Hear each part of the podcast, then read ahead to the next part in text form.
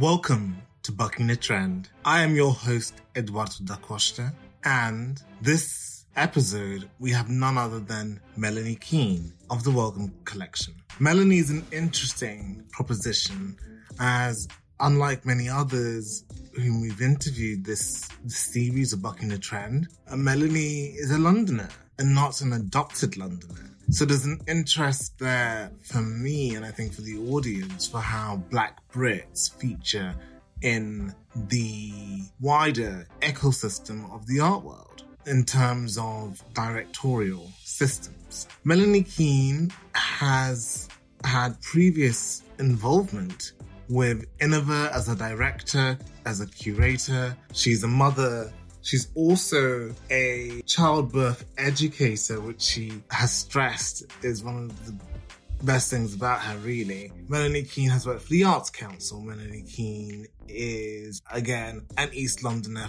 who hails from the same area as me. Melanie is one of the most interesting people in terms of the BIPOC experience because of her unwavering support for community and just kind of getting in a different understanding of Stuart Hall's legacy from the inside and much more. She also mentions Sonia Boyce and other people besides who have made her career what it is. I hope you enjoyed this episode. Yeah, let's start with how's your day been? How's my day been? Probably not the question to start with.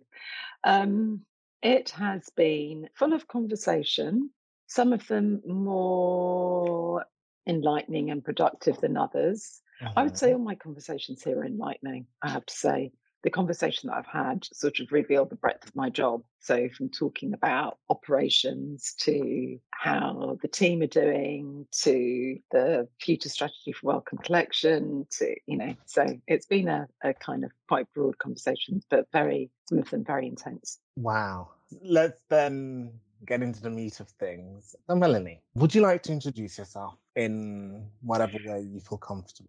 So, I am Melanie Keen. I'm currently director of Wellcome Collection, which is a museum, library, and archive. We describe ourselves as a free museum of health and human experience based in London on the Euston Road. My background is in curating. I studied curating. I would describe myself as a curator, but I also enjoy writing. More latterly, I enjoy public speaking. I never thought I'd ever say that, but I do. Um, I do enjoy being in conversation. I think more than presenting papers. I've had stints at Arts Council England as a senior relationship manager working in the visual arts team. So I had fantastic opportunity to learn about arts policy and funding policy um, and build relationships with some incredibly talented people in the visual arts sector um, across uh, the UK and um, and internationally as well. But I started my career at Iniva, the Institute of International Visual Arts, as first as an assistant curator. Then, at the point of leaving, after seven years, I was projects curator. I worked with some incredible artists. I had some fantastic opportunities, and I left that role when I had children and I worked as a freelancer uh, or as an independent curator. Um, I had done a couple of curatorial projects, but I worked more as a kind of independent curator consultant before joining the Arts Council. And when I left the Arts Council, I went back to Iniva as director, and I spent four years as director of Iniva before joining Wellcome Collection. That's me in a nutshell. That's my that's my art context. That's your clotted history of your progression. So I like to describe our conversations here as free indirect speech, no joking, as an archaeology into your progression as a way or a mirror into what other people who are from diverse backgrounds, let's put it in a very direct way, black predominantly professionals who are at the early stages of their career, young people, etc., mm-hmm. could glean from the way that you have managed to manage your career, create a career, build a career. So with that in mind, let's go into the early stages. What was your early education like? So I grew up in East London and actually I did I talk about my early life a lot because I think that it's important to talk about where we've come from and recognize actually that someone in my position has experienced an enormous amount of privilege. And how do I, in acknowledging that privilege, how do I then support others who are coming after me and who will you know, far exceed what I'm doing, I hope. Um, so, yeah, I grew up in East London, child of Jamaican immigrants. I went to primary school in East London, but I went to secondary school in Essex because I think, you know, my parents didn't want me to go to the local school. It did have a poor reputation. Interestingly, when I think about that, perhaps that's another story. When I think about that, I think a lot of that is to do with the sort of racial tensions that existed in, mm-hmm. in East London at that time, as if they didn't exist in Essex. that was uh, that was. I think they were less pronounced in Essex. So the school that my brother and I went to, we were the only black kids that were there. They were another two children of Asian descent who were at different years to us in the school. So that had its fair share of challenges. After I left school, I applied to do an art foundation and I got onto a foundation at somewhere called East Ham College of Technology, which is in East London near mm. Upton Park, Plaistow. And I was really fortunate at that time to meet Sonia Boyce. She had graduated a couple of years before me, and the head of the foundation course said, You must speak to Sonia. So I established a relationship with her then. And actually, I've never looked back on my relationship with Sonia. Our paths always seem to intersect, which is fantastic. Wow. So I have got it's quite a kind of long sort of winding tale. If you, if you're okay, I'll just I'll just keep I'll keep going on. Or did you have uh, a did you want me to to stop and No, no, no. I think these stories need to be told in a way that is sort of authentic to your experience and to your own words. So I was just going to chime in and say something along the lines of I also grew up in East London. I currently live I'm not sure if um, Goodmayes is quite Essex enough. Good, uh, is quite Essex. Well, I grew up in Manor Park. So did I grew up in that area too, but yeah, Forest Gate. I, I was born. Sort of. I was born in Forest Gate. Even better. I, I have an affinity with that place, um, especially around West Ham Park. I wasn't born in in what did you call it in Newham, but I was born in Angola and came when I was six. Okay. Wow. So yeah, so we have, yeah. I'm, all I'm saying is we have a lot of synergy there. Hence why I was smiling. yeah, I thought when you when I saw you nodding, I thought this is somebody who knows East London. And actually, Sonia grew up in East London mm. as well, which is why she went to East Ham College of Technology. But but it's a sort of reflection on the sort of arrogance of youth that you go mm. to Art Foundation and you think that your tutors and the people that you meet are just people working in a college. And actually, our tutors were practicing artists. One of them was represented in the concept recent, I think in the last four years, con- sort of conceptual art in Britain exhibition. And the people that I met in that course were extraordinary and they had come from, you know, really diverse walks of life different age groups. I'm not even sure. I talk to my kids, one of whom is doing an art foundation at the moment, and say, you probably won't have that because people have to pay to do a foundation after they're 20. I feel incredibly fortunate that I went to, did my foundation, did my degree at a time when I didn't have to pay for fees. You know, I was incredibly fortunate. I had my parents divorced and my mum was basically a lone working parent who supported me actually and that's one thing i talk about a lot about the ability to do what i did which i'll talk about a little bit later because my mum allowed me to stay at home rent free and otherwise the, you know me talking to you now probably wouldn't be a possibility. So in spite of the sort of challenges of youth i do feel that i've had really significant advantages actually and having a parent who supported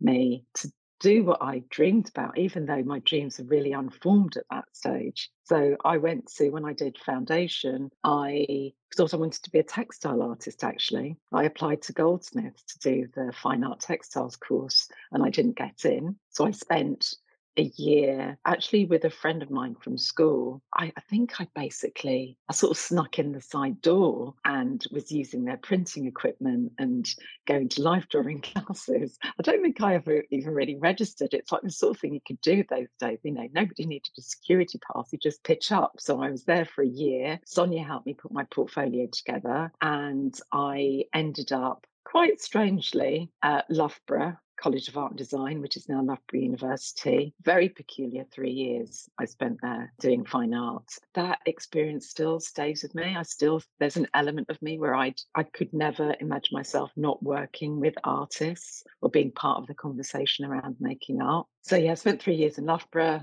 peculiar three years, left college with an overdraft rather than a loan. As most people I think right now. And I had to pay off that loan and I went back home. My mum let me stay there rent free.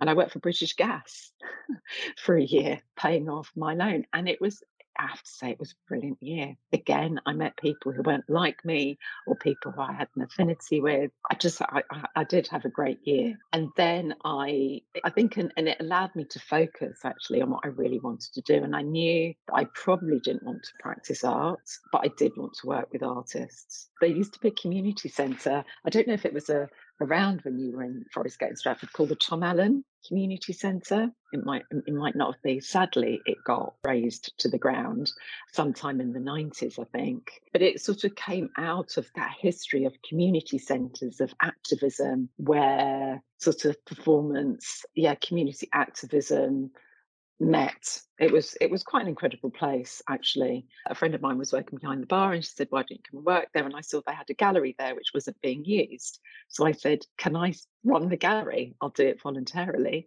And the, I was able to do that because um, I was living at home and I was claiming benefits, which was again, you know, those things are just, they've been totally eroded now. That ability to be able to really sort of foster a dream and do the things that you want to do in the hope that one day you'll get a job that pays you for it. I have to say, I did this work out of sort of a passion and a commitment. And I remember some family friends, next door neighbors, on the street that I grew up on, and they were asking me what I was going to do after school. And I said, I'm going to art college. And they just laughed at me. You're never going to get a job what do people do when they've been to art college? You know, I was I was roundly laughed at. The only person, and I say the only person, there were others, but my mum just believed in me. You know, I, I have to say, I maybe maybe she thought that I would just I would realise I was on a road to nowhere and stop, but she never ever said that. I just wanted to like wind yeah. you back a little bit in, in this yeah, narrative. so such an interesting story, story that I have so much affinity with. The audience don't even know.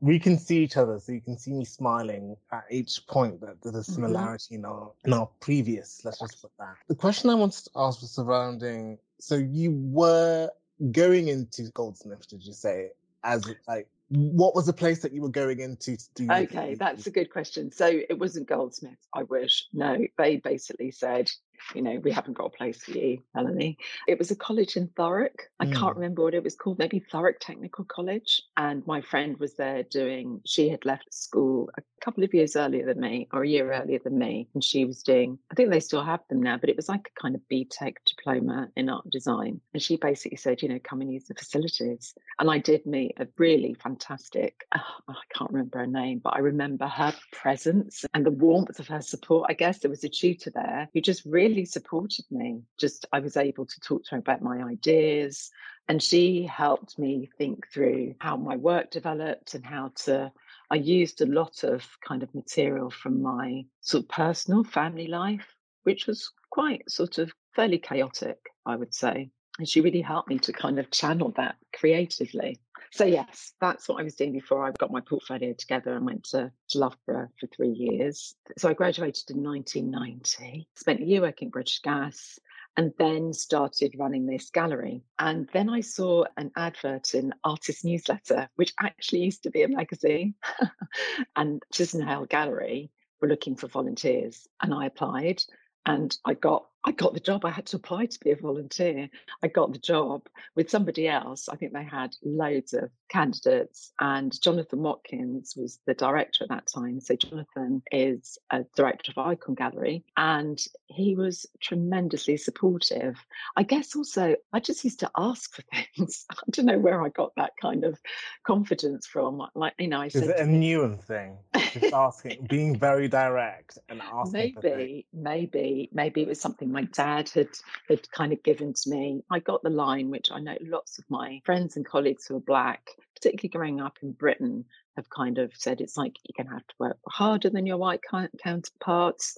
You know, don't rest on your laurels. You're going to be accused of things you haven't done. You're going to all this stuff, you know, that you're carrying around as a young person, which is a lot. So I don't know if there was a bit of that or I don't know. I'm not quite sure where I got that confidence from. I wouldn't necessarily describe myself as a very hugely confident person, but I think I saw an opportunity and I would ask for something. So I asked him if I could work on some of the exhibitions and work directly with some of the artists. So I was basically a gopher for people like Christine Borland, who did one of her, I think her first solo show there. I met a lot of artists. It was really, it was really good. And I worked on the front desk and I helped with a bit of bookkeeping. And if any sort of anybody phoned up, any galleries phoned up and said they needed an assistant, Jonathan said, you know, would you like to, would you like to be considered for this job? He was really supportive. And I think I either I saw this or he saw, I think it might be, I saw an ad the, uh, I think it was in The Guardian, the MA in, it was called Visual Arts Administration, but it was the MA in curating at the Royal College. And I think I spoke to him about it and he was so supportive. He was like, you must apply for this. And I applied the first year and I didn't get in. And actually, it just sort of hardened my resolve. I was like, I have to get on this course. And I applied the second year. So in that time, I was still doing work at Tom Allen Centre and working at Chisenhale. And I got on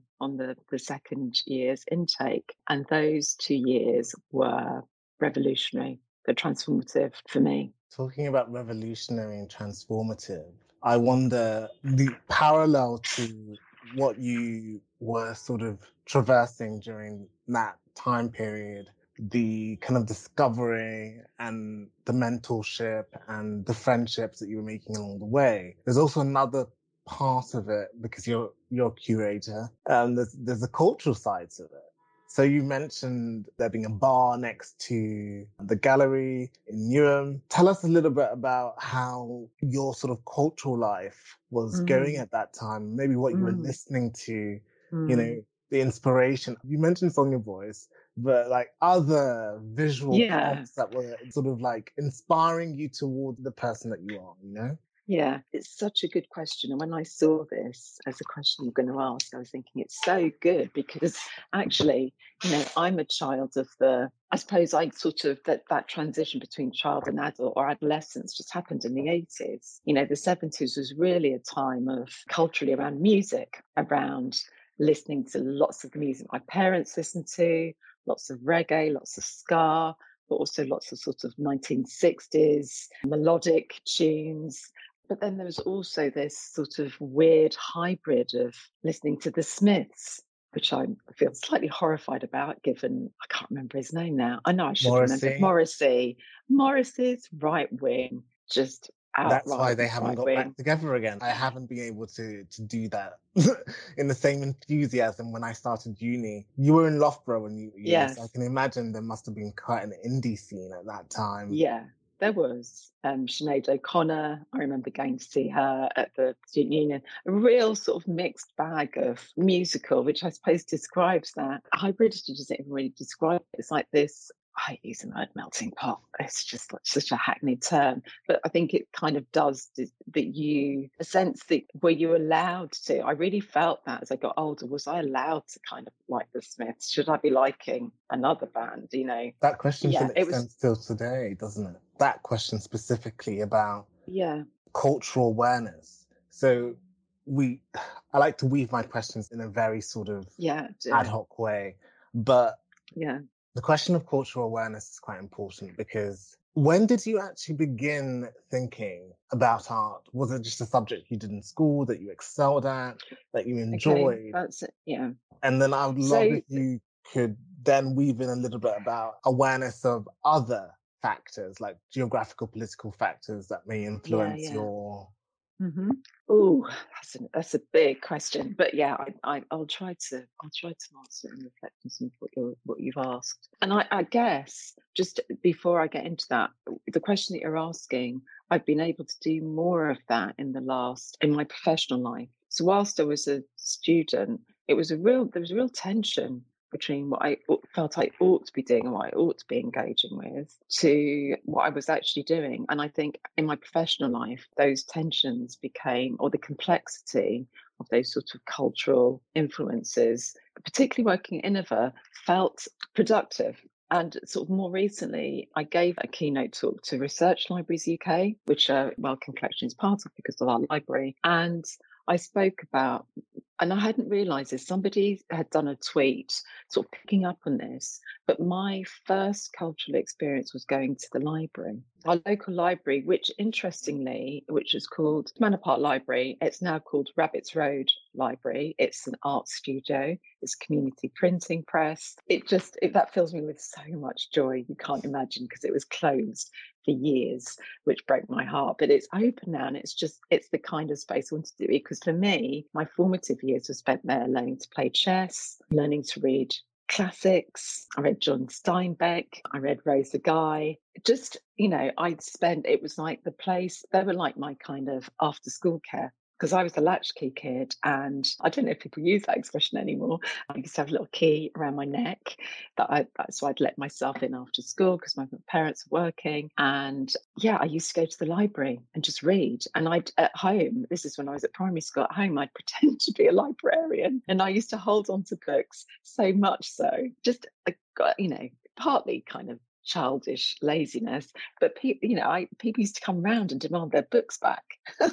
It was just it was quite serious kind of book addiction. So that was my first kind of it's only sort of now that i sort of think i talk about it a lot but it's like actually that was my first proper engagement with this thing called culture. And then when I went to school, it was very odd actually, because I really enjoyed making art. I didn't see it as a future career necessarily. And I suppose that conversations happening outside, friends and family didn't help me to see that. And then I did art A level. And I thought, this does feel like something that I felt that I was good at. I guess I wasn't particularly I wasn't an academic kid. In fact, I don't I, I, don't have any other A levels. I have an art A level though. And I remember I went for my interview at Foundation, and there is a point to me telling you all this. So I went for an interview for Art Foundation at what was called, which is Middlesex University now, it was Middlesex Poly then. And I was told that my art was too tight, too rigid, because what my art teacher used to do was make us copy old masters it was extraordinary. It was amazing, but it was also I came, I went back into school and I was livid.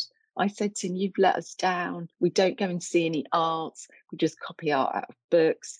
And he took us to see a show at the Hayward, and it was Renoir.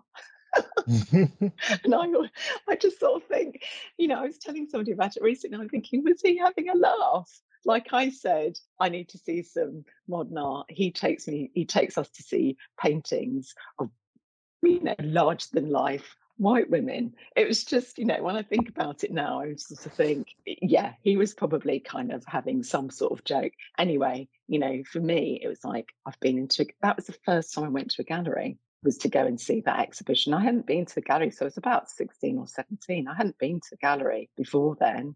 And it it did actually just the I think the process of going to another space of seeing you know art in the flesh, but it wasn't when I had this year at Thurrock. So meeting Sonia that was a turning point for me. Being on the the Art Foundation was a turning point, really beginning to kind of see other types of art practice, other types of approaches. Not particularly, I, I you spend a lot of time at the ICA. I remember going to see State of the Art.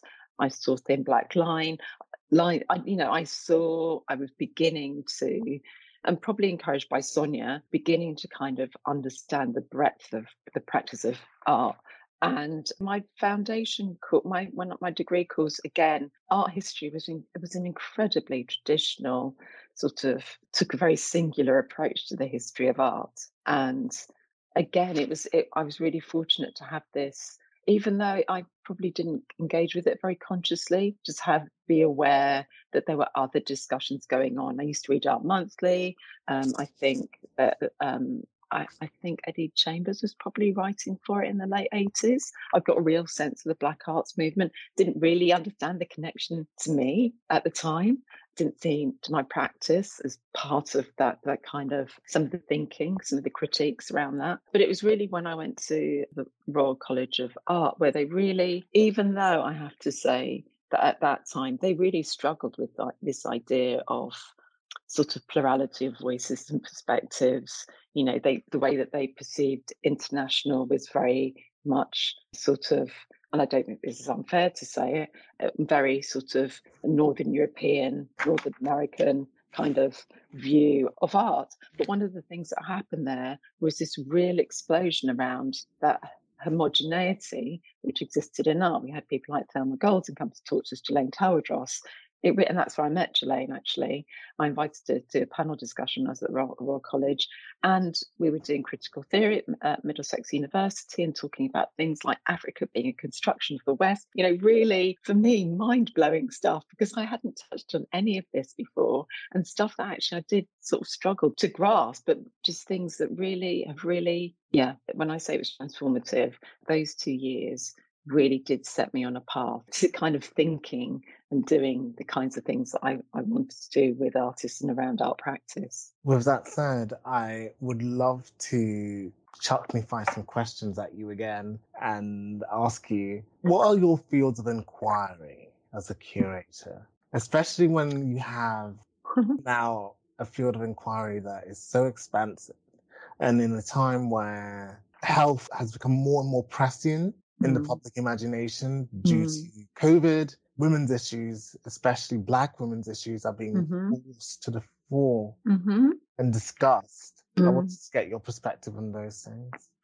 Yeah, it's kind of this is going to be. I probably don't know if I want this included. Actually, my roles now, certainly at Latin, my role at Iniva and my role at Wellcome Collection is less to do with curating and more to do with kind of shaping the you know the future if that makes sense mm. more about this is the direction we're going in and these are the things we're going to achieve and less about individual curating i have to say i miss curating i was talking to a colleague recently who has a more senior role now and i was like don't you miss curating and she said i've done a lot of curating this is kind of where I want to be. And I do, when I left Iniva as curator, I definitely took on those more consultation roles, working with artists still and working with practice, but not doing as much curating.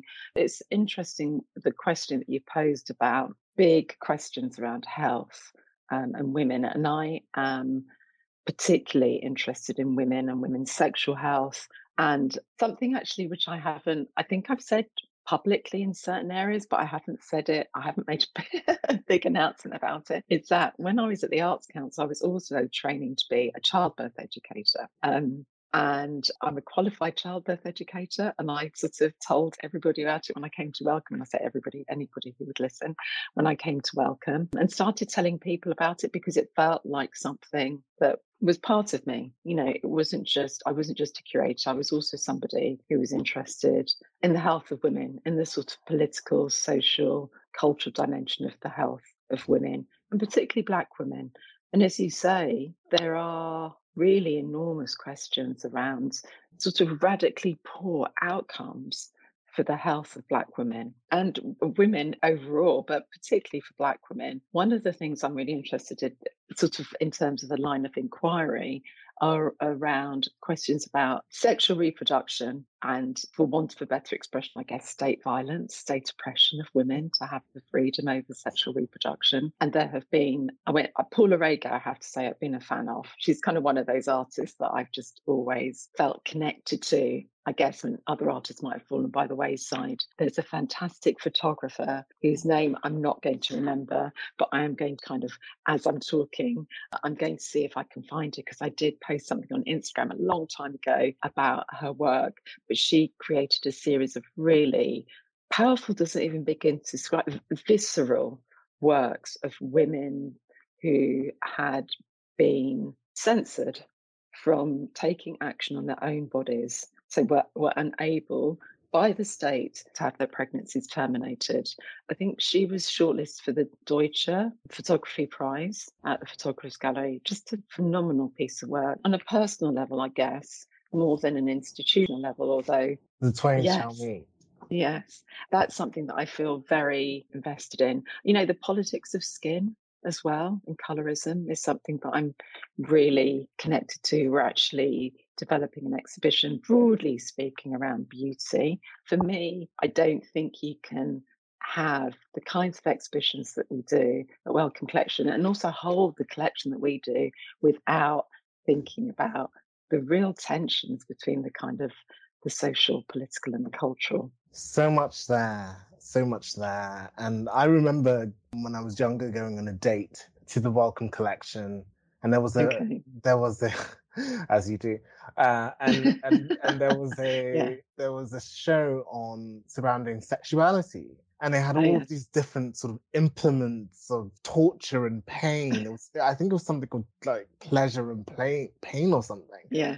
yeah. And it blew my mind. Just and and the, the hidden stories of gynecology, going back to what happened in America, the unspeakable experiments carried out on black bodies and i don't want to be flippant about it i was going to say and etc and other people also who were at the margins who were experimented on it's just it's yeah. such an interesting thing so i'm going to put a pin on that for now mm-hmm. so the artist was um Laia Abril Laia the work Abril. is called yeah and the work's called on abortion and it forms a book as well oh i'm going to have to look into that we've done most of the kind of pl- plate spinning questions, as I call them. and yeah. when do you think you achieved your first break in the curatorial world? And is there actually such a thing as a break? Or are they continuous moments of hmm. breaking? Continuous moments of kind of opportunities arising, I guess.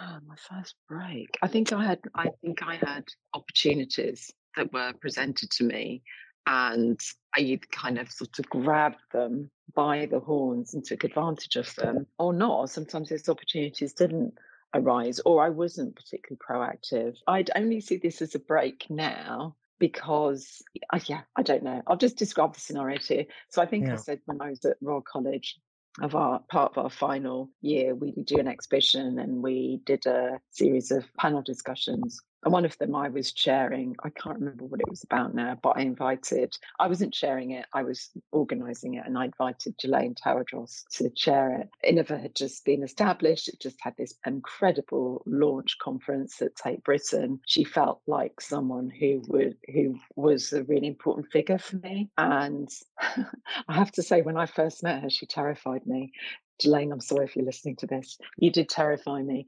But something happened during the course of that panel discussion where I don't know, actually, I was on the panel. I do remember I was on the panel, but Gilane was chairing it. Something in the course of that discussion perhaps shifted in our relationship and it was like that was the first time we were meeting and a few months later Gilane wrote to me as I'm sure she did to other people to say that there was a, a job going at Chelsea College of Art Library um, to work as a research assistant on a book and I applied for it and I got it.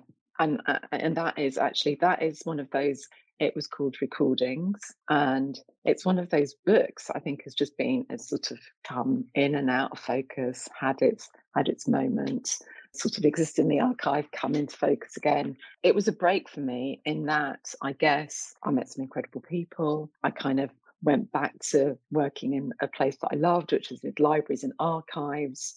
I got the opportunity to meet some of some great people who were the kind of subject of the material in those archives it was a massive learning opportunity for me. And I guess when you think about a break, it's not about kind of profile raising and notoriety. It's about the opportunity to kind of meet others. And just going back to what you were asking about in terms of lines of inquiry, one of the things I'm really interested in is the space at which you you you meet someone else, the space of collaboration, the space of exchange. And I think that's what I've enjoyed the most about my sort of curatorial endeavors or research endeavors. It's always about my relationship with other people. It's not just about me or my ideas. Okay. So I always give the floor for around two minutes for you to sort of throw out your own theme of discussion before we wrap up. I guess this is a question back to you. So it's not my theme of discussion. I, I'm sort of interested to hear because you've done a few of these now. What are the common themes that are coming through? Because I know that you've interviewed colleagues who are at a similar point in their career, who are people of colour, yeah, and I, I'm interested to know what, what you've learned and what the common themes are. And I'm sure your listeners are really keen to hear Eduardo as oh, well. Oh, goodness. What have I learned so far? This is my fourth interview. Okay. Or conversation, as I like to call them, because I'm is it too soon to tell? No, um, I think I feel like there must be an episode when I look back at all of you guys. There might be an event that I might organize where I have you all in the same room, and and and then there'll be a warm embrace of warmth. But uh, what I want to say is the following: I've learned a lot I've learned that the journey isn't necessarily as straightforward as people make it out to be. I've learned that most of the people that I've interviewed so far are very working class in the very different sort of stratified natures of them being of being working class, but managed to rise to a position within the art world that has afforded them both notoriety and challenges. There's a lot of adversity along with the acclaim and I feel honored that the people have wish to speak about their stories and share it with other people like myself and allowed us to learn from examples, not being prescriptive, but that's what I've learned so far. That there's still a lot of untraveled road to go for. And people usually want to have the question of blackness or, you know, the question of political allegiance in terms of skin color and the rest of it being solved after you have a black figurehead or after you have multiple black figureheads. And the whole point of bucking the trend came from research. I sat down and looked at the research surrounding everyone who works in the art world and the, the breakdowns, basically. And it was shocking for me. It was mental shocking. breakdowns not in the way of breakdowns, but more in the way of breakdowns in, as in, how can I put it? The breakdown of figures surrounding who was occupying what positions okay, and that I see mean. and how that translates into influence. So yes. make, mental breakdowns also featured in those features. and I gathered report writers from across this political spectrum, including not the political spectrum, but from the research perspective. So, for example, the current mayor of a Northwest region, Tracy Brabin, who did a report for Parliament on the creative industries. Oh, and a few others who did amazing research proposals. I've got them written down somewhere. And what I'd love to see them. I'm always I, I'll send you the like that because yeah. that's why I did this, so I could get a sense of because I do interviews with people who are on both sides of the spectrum now. I used to do it with people who are beginning and in, in sort of in the middle on Instagram during mm. during lockdown, and now it's turned into mm. something a little bit more full circle. But too much about me. This is more about you. But I think it's good, you know, I think that is there a common theme? Is there a common element? Not that somehow that becomes a template. And actually, you bring up the thing about challenges. You know, we all face I think in uh, working at any level actually, but I think I might get I might get challenged on this. But I think the further you reach as a person of color, the more challenges you face in terms of exclusionary behaviours. I really, I, I really that. think that. And often I find that you're the one who's having to speak out. And in speaking out, you become sidelined either by choice or it happens. There's something organically that happens about that. You know, I've definitely spoken out and I've sidelined myself because I've not wanted to be part of a group of people who didn't, not they just didn't think like me. Their thinking was so oppositional to mine, you know, and there was also so much guilt in the room which sort of makes it difficult to kind of have productive conversations. And you know, you probably 2020 was the classic year for for some of this. Yeah, um, the Black Square movement and, and, and all yeah, the some of these sort of behaviours. Yeah, I don't know how often that gets spoken about. I think it's probably there. It's it's a really Aaron it's spoke about of, it. And Aaron Cezar yeah. spoke about it in his interview. And if you want to listen to that, you're more than welcome to People's because there's a lot of common themes that have been yeah. put forward. But on a more light note, I yeah. always like to end on on a heavy or light note because it makes things. Yeah. Any final remarks, pearls of wisdoms, and anyone that you'd like to thank on your rise? So you can take them in in whatever order you want. Anyone I'd like to thank. Oh God, there's so many people. And I've thanked them in different spaces as well, I guess. It's Sonia Boyce, and just guessing, just being available to me. I was 19, I think. She wasn't that much older than I was. And she sort of made herself available to me. Gilane gave me my, you know, I suppose we spoke about this first break. She gave me my first break after doing that research assistant role she recruited me to be assistant curator working with Guy Brett. It's just like an absolute dream to have done that, to have worked on Lee Shear's archive, to develop his exhibition. And, you know, Guy, I think, is one of the, I feel so sad that, that Guy has passed, but just like one of the most sort of seminal curators of our time. Jonathan Watkins, just for like being, you know, he was a bit of a cheerleader, just like letting me know that I could achieve stuff. And I think that uh, there are other people actually who have, and I, I remember saying this in another talk that I, that I gave, who saw things in me that I didn't quite see myself that helped me to kind of, I'd ask the question, in, sorry, instead of turning around and saying, no, Melanie, what you're thinking, it was always, of course you can. Yes, you must. So yeah, there are, and I, I also I feel I still think about Stuart Hall a lot, and I feel very privileged to have shared the space, the same space as Stuart, and yeah, to have to be being part of Iniva as well. Actually, I feel grateful to, to have had that experience in my life.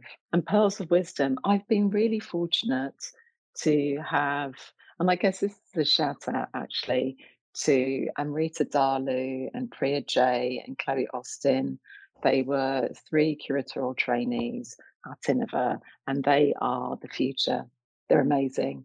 I just think they're extraordinary women. I feel incredibly fortunate to have worked with them, to have been challenged by them. So I've had my thinking broadened by them.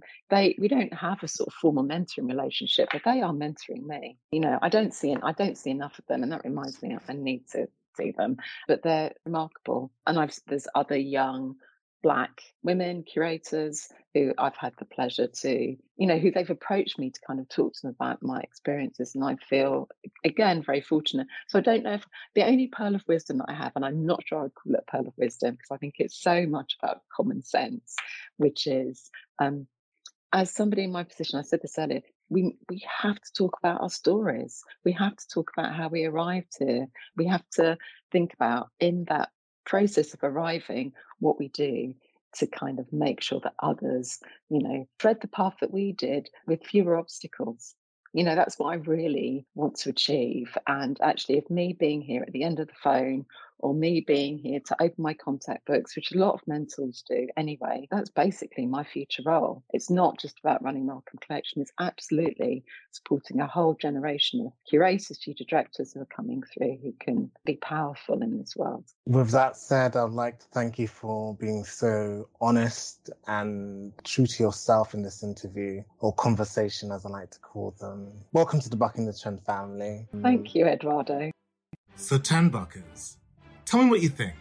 This is my clotted assessment of my conversation with Melanie Keen. As an East Londoner, as a Briton, born and bred, Melanie has given us a different aspect of the curatorial experience from some of the other people who I've interviewed in this series. And I think it goes to show how difficult it is to make it within the art world if you are a person of color when even at the top, and especially a British person of color, when even at the top, there are so few homegrown talents who haven't fled to the US. That's another story for another day, maybe even for another podcast. The reason why I call this episode The Curator and Her Community, or Their Community, is because there was a running thread throughout the episode. Moreover, throughout the conversation that we that we conducted, that spoke to a, la- a lack of structures that uplift, uphold, and fundamentally maintain black talent in the UK, especially talent that is your traditional talent, like those of